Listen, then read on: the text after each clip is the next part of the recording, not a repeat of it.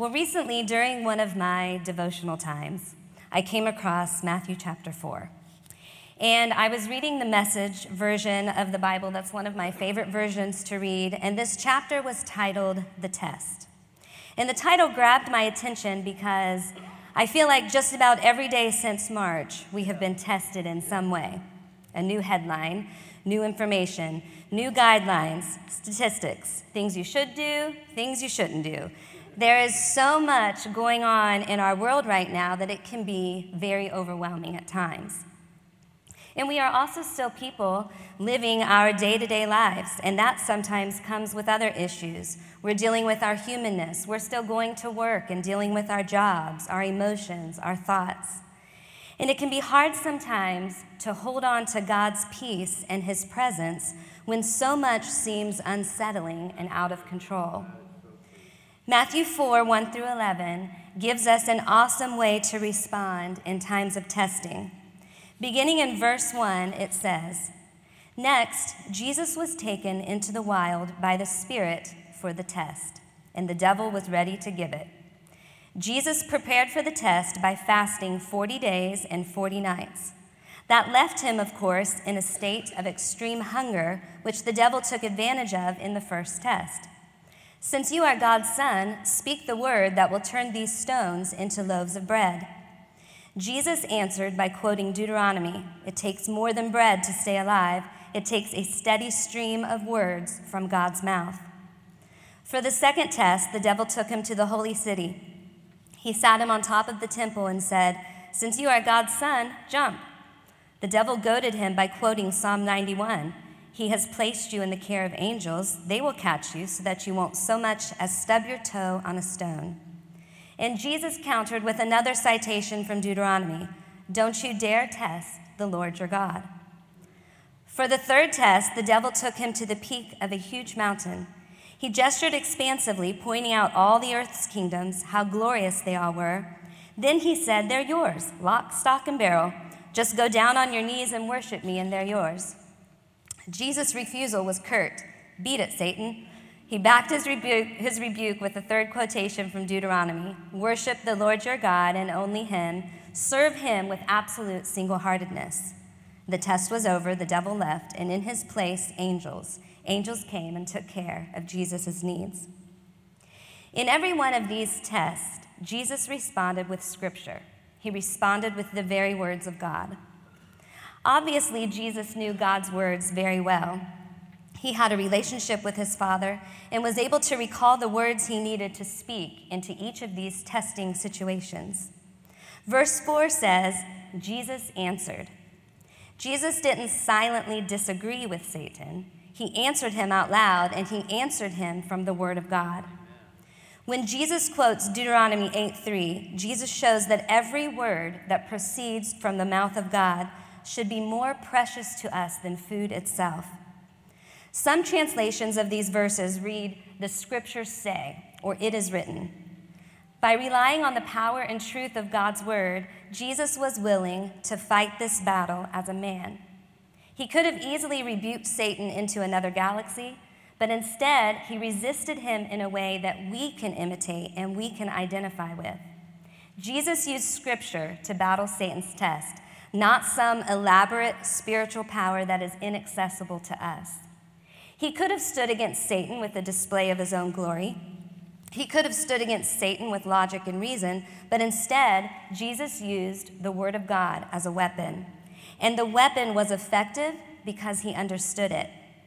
We can effectively go through testing times in the same way Jesus did by countering Satan's lies, by shining the light of God's truth upon them. However, if we are ignorant of God's truth, then we will be poorly armed for any fight or test that may come our way.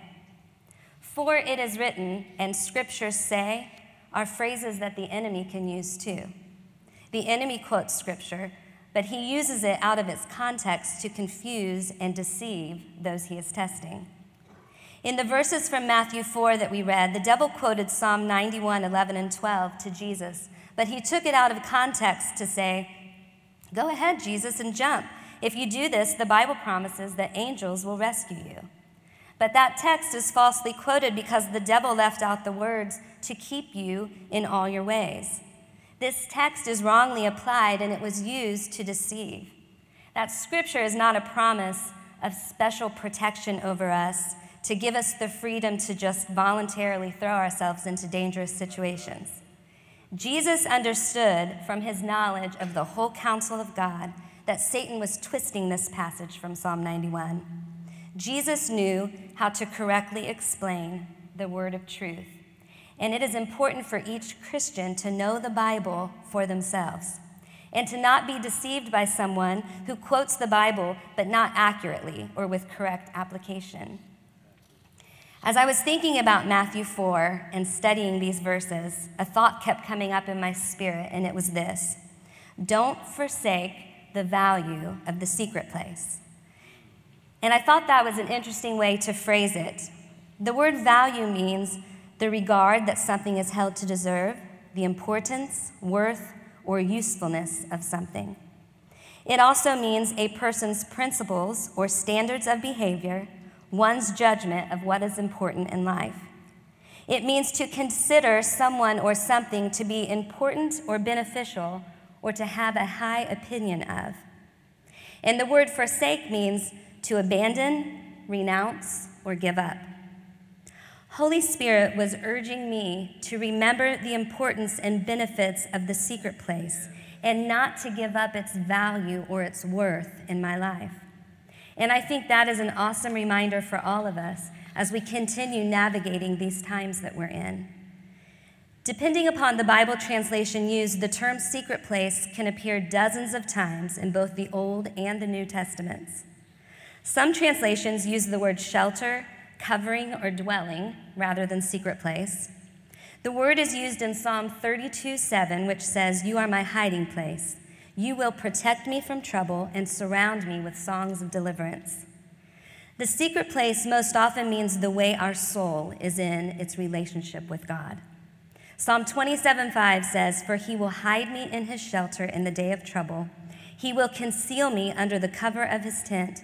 He will lift me high upon a rock. This tent of God is, of course, not a piece of camping equipment or an ancient desert dwelling, but it's actually the word sether in Hebrew and refers to a place to hide or be concealed, a secret place. In the New Testament, in Matthew 6 6, Jesus instructs us to go to a quiet place, a secret place, a room with the door shut when we pray. He is not telling us necessarily about a physical location to pray, but a secret place in our lives set aside for one on one time with God, a place of solitude. Jesus set the example by often going away from his followers to spend time alone with God. And we see this in Matthew 14. Jesus had just received some terrible news that King Herod had ordered the beheading of John the Baptist. When Jesus got the news, Matthew 14 13 says, he slipped away by boat to an out of the way place by himself. When he was faced with tragic, heartbreaking news, Jesus knew he needed to get away, to be alone with his Father. But as Jesus was trying to get away, the crowds continued to follow him by foot. And so scripture says he had compassion on them and healed their sick. He took care of them, ordering his disciples to feed the people a miraculous meal. This is when the miracle happened of the feeding of the thousands of people with the five loaves of bread and two fish. After Jesus had prayed for the people and fed them until they were satisfied, he finally did what he needed to do. And verse 23 says, With the crowd dispersed, he climbed the mountain so he could be by himself and pray. He stayed there alone late into the night. So we see that during his time of ministry, Jesus often went away to pray. He needed to temporarily escape the press of the crowd and the multitude of needs. If you want to be infused with strength and grace, peace, hope, you need a secret place, a few moments of time that you can spend in his presence. When we spend time with someone, we learn more about them and we even begin to become like them. When we spend time alone with God, we learn more about Him, and it is also a way He transforms us to become more like Him. Romans 8, 5 through 8 says, Those who think they can do it on their own end up obsessed with measuring their own moral muscle, but never get around to exercising it in real life. Those who trust God's action in them find that God's Spirit is in them, living and breathing God. Obsession with self in these matters is a dead end. Attention to God leads us out into the open, into a spacious, free life. Focusing on the self is the opposite of focusing on God. Anyone completely absorbed in self ignores God, ends up thinking more about self than God. That person ignores who God is and what he is doing, and God isn't pleased at being ignored. The idea of a secret place is not a call to make our spiritual lives secretive or private. Rather, having a secret place is an intentional decision to establish a routine that includes time with God, reading the Bible, praying, and listening to Him. I read a quote recently that said, Unfortunately, there are many Christians today giving their opinions and interpretations of a book they stopped reading a long time ago. Don't be one of those people. This secret place where we meet with God one on one is where we should find ourselves often. Psalm 91, that we alluded to earlier, says, He who dwells in the shelter of the Most High will abide in the shadow of the Almighty. I will say to the Lord, my refuge and my fortress, my God in whom I trust. Abiding in God, we find shelter, refuge, and fortress. It is in the secret place that we are most vulnerable with God and most deeply experience His intimate love. When we truly live in the secret place, it becomes impossible for us to doubt God. We become more sure of Him than of anyone or anything else. Enter into the secret place, and you will find that God was right in the middle of your everyday circumstances all the time. There are some moments that only Jesus knows about times where He whispered to your heart things that you needed to hear, times where He infused you with strength to get through the moment. You build memories with Him and you establish a history with Him as you continue your relationship with Him in the secret place. Some memories only you and Him know about. 1 Samuel 17:36 is the story of David and Goliath. Goliath was mocking the Israelites, and David comes in and says, Why are you letting him mock you and our God? We can take this giant. And everyone around him said, You're out of your mind. What makes you think that we can take him? And David replied, Well, I fought a lion and a bear, and I took them. And his brothers were like, Sure, you did, David. but David knew. He was a shepherd all by himself tending his sheep. No one saw him fight a lion and a bear, but God did. He had an established history. You may be one that can say, Let me tell you something no one knows but God. I have fought a lion and a bear in the secret places where no one knows. When the enemy came to attack, when he came for my children, but God is mighty to save. You become a warrior in the secret place, fighting when no one was watching but God. Don't forget what God did for you in the secret place. In the secret place, He shapes you, He teaches you, He strengthens you. Don't forsake the value of those times. The secret place causes us to be more aware of His presence. And in His presence, we quit focusing on our problems and we start seeing answers in His perspective. We need to see how He sees and say what He says. And we do that through worship, prayer, and encountering Jesus. The secret place is a time where we can go up into his presence so that we can come back into our situation with wisdom from above. We saw it in the earlier example of Jesus climbing the mountain to get away and spend time with God. He needed to get away, to climb higher, to get God's perspective. And we also see this in Exodus 24 in the life of Moses. We see that Moses too went up a mountain. He experienced God's presence and he came back with a plan. He didn't do this with a group of people. Moses did this on his own, just Moses and God. Exodus 24, 12 through 18 says, God said to Moses, Climb higher up the mountain and wait there for me. I'll give you tablets of stone, the teachings and commandments that I've written to instruct them. So Moses got up, accompanied by Joshua his aide, and Moses climbed up the mountain of God. He told the elders of Israel, Wait for us here until we return to you. You have Aaron and Hur with you. If there are any problems, go to them. Then Moses climbed the mountain. The cloud covered the mountain. The glory of God settled over Mount Sinai. The cloud covered it for six days. On the seventh day, he called out of the cloud to Moses. In the view of the Israelites below, the glory of God looked like a raging fire at the top of the mountain. Moses entered the middle of the cloud and climbed the mountain. Moses was on the mountain 40 days and 40 nights. Moses climbed the mountain and he stayed a while in the presence, and he had a mountaintop encounter with God. When God was ready to give the people the law, Moses climbed higher up the mountain, and he stayed there, close to God, literally in his very presence. And then, when he climbed back down to the people, he carried with him the stone tablets, the Ten Commandments, the laws to live by that all the people needed to know. Moses had an amazing mountaintop secret place experience with God. Those who spend time in the secret place come back changed and empowered. They come back ready to work for God's vision and to make that vision a reality.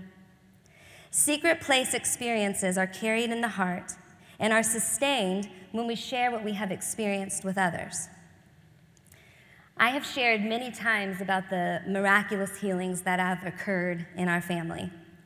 And most of you are familiar with our son Jaden's miracle. But I want to share today about one aspect of that time where I needed to get away and get into the presence of God. I'm going to share with you now what was probably my darkest moment during that time.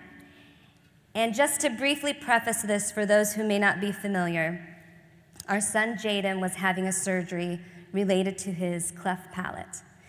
And we had taken a very healthy, active, spunky, just fun loving boy in for this surgery.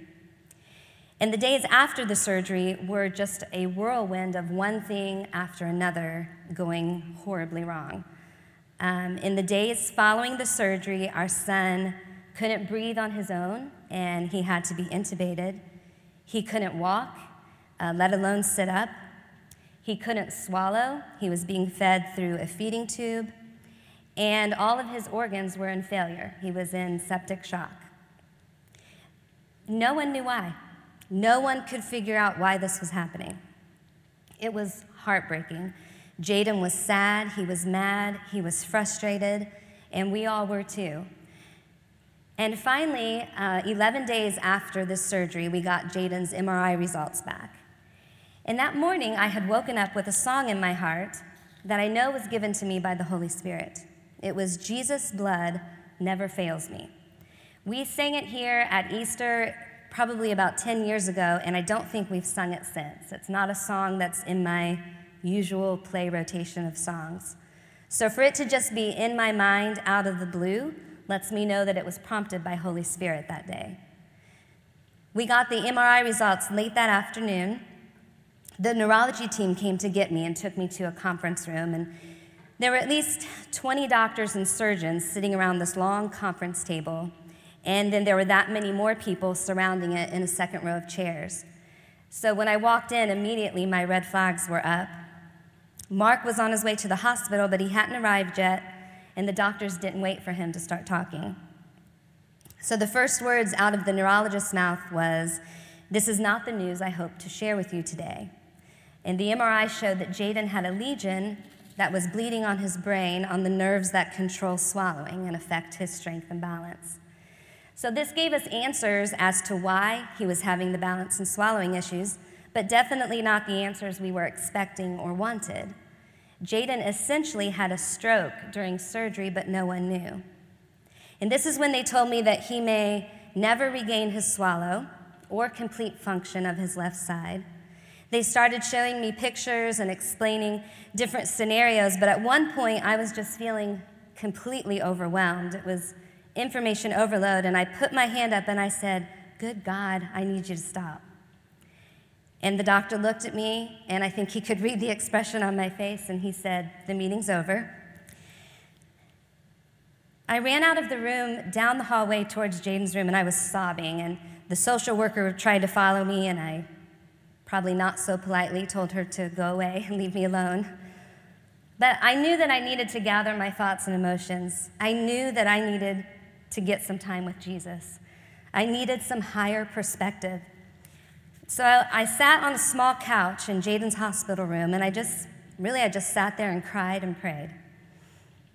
And it was in those moments I remembered I had woken up that morning with the song, Jesus' blood never fails me. His blood always speaks a better word. Did I think differently now that we had the MRI results? And I realized that doctors don't give false hope, they don't make promises, they just give facts. But the hope I have in Jesus is an anchor to my soul. And we sing the song here He's not a man that he would lie, His promises are good, and His blood does speak a better word. And I was reminded in that moment of the other song we sing Don't waste the blood that was shed for you. Decree the power of my blood. And it was just so interesting to me in that time that here we heard the words from the doctors about he has an active brain bleed. And then God was turning the words around and saying, You decree the power of my blood over that brain bleed. So I allowed Jesus to minister to my heart, and Holy Spirit was able to encourage and comfort me because I got myself into the secret place. I took a few moments to get into his presence. Right there in that little hospital room, God gave me the words I needed to decree into this circumstance. And so every time I share about Jaden's miraculous healing and how I got myself into the secret place for a few moments, I become empowered with that boldness all over again. And I go back to that place where I was strengthened by his words and by his promise. And I recognize the value of the secret place experience I had during that time. My prayer for each of you today is that you will build an amazing history of secret place experiences that teach you, change you, shape you, empower you with the God breathed words that you can speak into situations or times of testing, that you build those experiences that you can pull from. We need to go high into his presence so we can come back with his perspective and his plans. Just like the song we sang earlier today, one of the values of the secret place is that his presence goes before us and behind us and it surrounds us. Hold on to the presence. Hold on to what God reveals to you. Hold on to what God places in your hands, and then at the right time, you can release it into the atmosphere or into your situation. When Moses held the staff at the right time, slaves stepped into freedom. When Joshua held the javelin, they took possession of the promise. When David held five stones and a slingshot, a giant was slain. When Gideon and his men held the torches and trumpets, the enemy was defeated. To truly be after God's heart, don't let go of his presence. Another benefit of spending time in the secret place is you begin to know God by name. Most of us probably have a picture that comes to mind when we hear the name of God or Jesus or Holy Spirit. And that picture is based on our experience with Him, our relationship with Him. The time we spend with Him reveals different aspects of who He is. David is an awesome example of knowing and pursuing God. He was even called a man after God's own heart. David finally became king at the age of 30. After years of literally running for his life and hiding in caves, he was recognized as king. But his days of struggle weren't over. His next obstacle was the most fortified city in the land at the time. David needed to conquer Jerusalem and defeat the Philistines. Many things must have confused David over this, his years of running and hiding, but 2 Samuel 5:12 says, David knew that the Lord has established him as king over Israel and had exalted his kingdom for the sake of his people Israel. David knew. You may be going through a confusing time. You may not know how God is going to use a situation in your life or why certain things have happened to you, but you can encourage and strengthen yourself by remembering what you do know about God in the midst of uncertainties. David would never know for sure why certain events happened in his life, but he knew God had done exactly what he promised. What we store up in our personal time with God, he reminds us of in the storm. He's got a place to pull from when we have things stored in our heart. In confusing times, recounting what we know refreshes us. In Psalms 144, verses 1 and 2, David calls God by names he knew. Praise be to the Lord my rock, who trains my hands for war, my fingers for battle. He is my loving God and fortress, my stronghold and deliverer, my shield in whom I take refuge, who subdues people under me.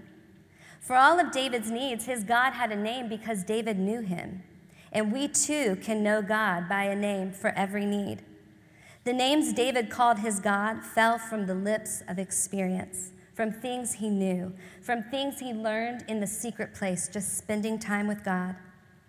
Sometimes we stand to learn the most about God from situations we understand the least. A few years ago, God whispered to me these words I just want you to know who I am. And it was just that simple phrase, but it sent me on a journey of exploring and studying the names of God and who I personally knew him to be. So I could write verses like David declaring who I know God to be to me. I could say, Praise be to my God and King who comforts, who heals, who sustains me, my rock, my source, my strength, my peace, my hope, my joy, my healer my Redeemer, my breath, my dance, the one who hears my cry? Who is God to you? What names do you know him by? A people pursuing God in the secret place know him by name. Psalm 18 compels us to see that God is a personal God we can each call our own. He is my strength when I am weak. He is my rock when I am slipping. He is my deliverer when I am trapped. He is my fortress when I am crumbling.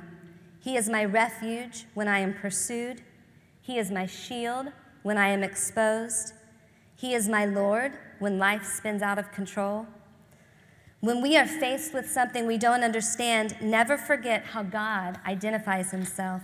Exodus 34, 5 through 6 says, The Lord, the Lord, the compassionate and gracious God, slow to anger abounding in love and faithfulness. When you don't know why, a personal history and relationship with God will tell you who. When David comes to the end of his life, we see a man who had known virtually every human experience. He had unparalleled success, he also had unabashed rebellion. He had unashamed mourning, and he also had uninhibited celebration. And that can probably describe many of us today, too. I seem to either be in the valley, on top of the mountain, or most often in between those two. And I like this quote that says, My earthly circumstances can be in the valley, but my awareness of God can take me to the mountain. While David lived a life of extremes, he learned to meet God at every venture, every high, every low, and every stop in between. I know that's how I want to live my life. And a big part of that is cultivating and not forsaking the value of the secret place. There is a call in the Spirit to literally ascend and by faith enter into the heavenly realms, to see life from heaven's perspective and enter into the presence and throne of God. In Colossians 3 1 through 3, it says, Since you have been raised with Christ, set your hearts on things above, where Christ is, seated at the right hand of God. Set your minds on things above, not on earthly things. For you died, and your life is now hidden with Christ in God. So, how do we do this? How do we approach the heavenly places, this secret place? Hebrews 4:16 tells us, "Let us therefore come boldly to the throne of grace, that we may obtain mercy and find grace to help in time of need." We can enter into the secret place with boldness and confidence when we look to Jesus and set our gaze firmly on Him. We seek God, we worship, we come to Him with our petitions and intercessions, which is all good. And then He also calls us to follow Him deeper. Psalm 46:10 says, "Be still and know I am God." Part of being in the presence of God includes waiting. Rest in His presence. Be still and know. If you are weary, discouraged, worn out, remember what he promises you in Isaiah 40:31, But those who wait on the Lord shall renew their strength. They shall mount up with wings like eagles. They shall run and not be weary. They shall walk and not faint. When we wait upon him, we are lifted into his presence, and heaven touches our hearts. And this is where we can experience divine revelations and visions as we enter into his presence in a stronger and deeper way. This is where we find the strength and courage to carry on. Enter into the secret place, and his love will overflow into you and out into the world. Be still and know he is there waiting for you, wanting to bless and fill you with his love, with his comfort, with his peace. There is so much value and there are so many benefits to the secret place, but I want to highlight just a few. Number one, he will direct your paths. Proverbs 3 5 through 6 is a familiar passage to many of us. It says, Trust in the Lord with all your heart, lean not on your own understanding. In all your ways acknowledge him, and he shall direct thy paths. In verse 5, we're told to trust the Lord and not to trust our own understanding. And those two things are mutually exclusive. In other words, if we trust in the Lord, we cannot also depend upon our own ability to understand everything God is doing. 1 Corinthians 13 12 says, For now we see in a mirror dimly, but then face to face. Now I know in part, then I shall know fully, even as I have been fully known. We only see part of the picture that God is painting. If we are to truly trust Him, we have to let go of our ideas and our plans. I think most of us have a desperate desire to understand, but in so many areas, we just have to acknowledge that we simply can't. Isaiah 55, 8 through 9 tells us why we often don't understand what God is doing. For my thoughts are not your thoughts, neither are your ways my ways, declares the Lord. For as the heavens are higher than the earth, so are my ways higher than your ways, and my thoughts than your thoughts. So God sees the whole picture, while sometimes we only see our tiny corner of it. To trust in the Lord with all our heart means we can't place what we may feel is our own right to understand above His right to direct our lives into our destiny and into our purpose. He knows all, and because of that, we can trust Him. God created you, He loves you, He knows you better than you even know yourself. The fact that He is all knowing gives Him the ability to see what lies ahead. And because of this, He knows what we need in order to fully be the person He has created us to be. Because of this, he also knows what needs to take place and which direction we need to go in order to receive the blessings he wants to give us. The meaning of he will direct your paths is to make them straight, even, pleasant, and prosperous. It doesn't mean that nothing in life will ever go wrong, but rather, even the bad things will be bearable because God is sharing the load with you, and you know He has an amazing reward planned for you. When you are regularly spending time in the secret place, you are positioning yourself into a place where God can speak to you, lead you, and guide you in the direction you should go. Number two, in the secret place, God will speak what is true over you. A lot of different voices try to give input as to who you are or what your purpose is. Let the one who made you tell you what you're made of and what you're made for. Here's what he says about you from his word He calls you beloved, you are his treasured possession, you are his child, you are free, you have been redeemed, you have been and will be restored, you have been and can be forgiven. And that's not all. Your God, the one Hebrews 13:8 tells us is forever unchanging. He not only names you, he pursues you and he cares for you personally. He desires that one-on-one time with you. He knew each of your days before you were conceived. He has your name written on the palm of his hands. It is your name which he has called mine. It is your head on which he numbers each strand of hair and your tears of which he keeps count. It is you for whom he died while you were yet a sinner. It was your sin that held Jesus on the cross, his love for you, his great and sovereign love for the world he created.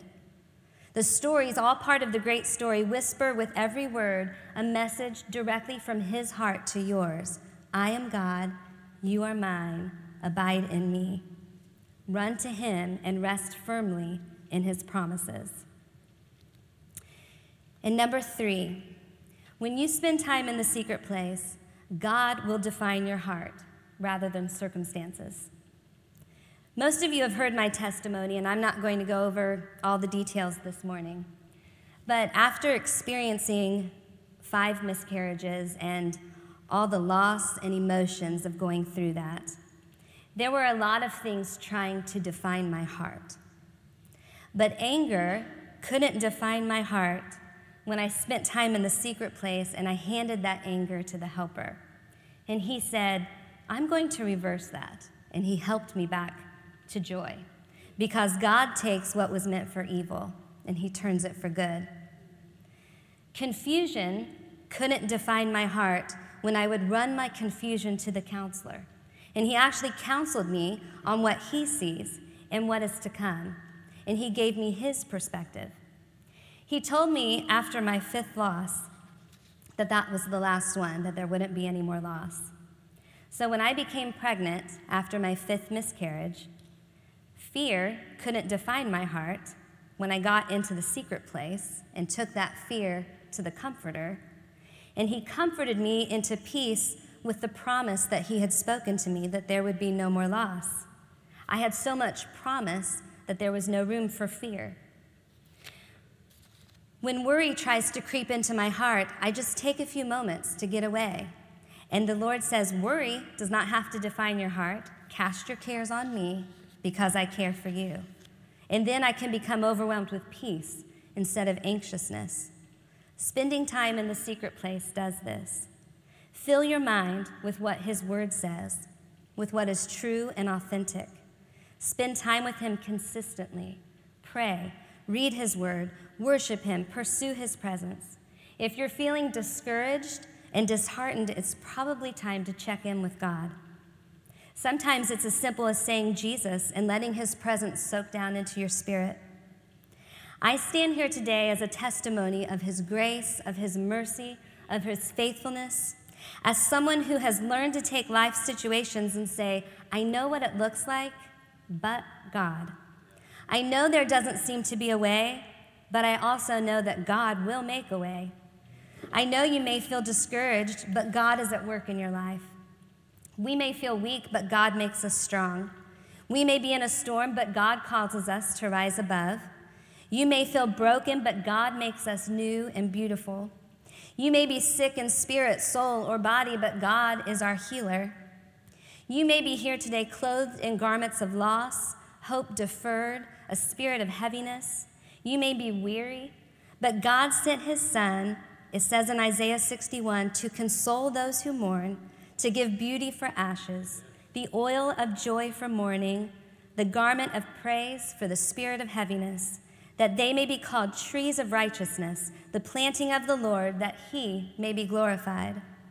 It doesn't matter what the enemy has done or tried to do or is currently trying to do. You can shake off the remnants of those tattered garments and you can be reclothed and you can be redefined. I'd like to ask the worship team to go ahead and come up. You may be struggling with your purpose and destiny, but God knows the plans He has for you, and they're good with a future filled with hope. God is still well able to fulfill the promises that He has for you. He is still well able to step into a situation and reverse it suddenly. Allow your expectation of God to be renewed and let your heart be defined by what He says. Vow today to continue pursuing Him and His heart by spending time with Him. Build those moments and those memories with Him. Don't forsake the value of the secret place.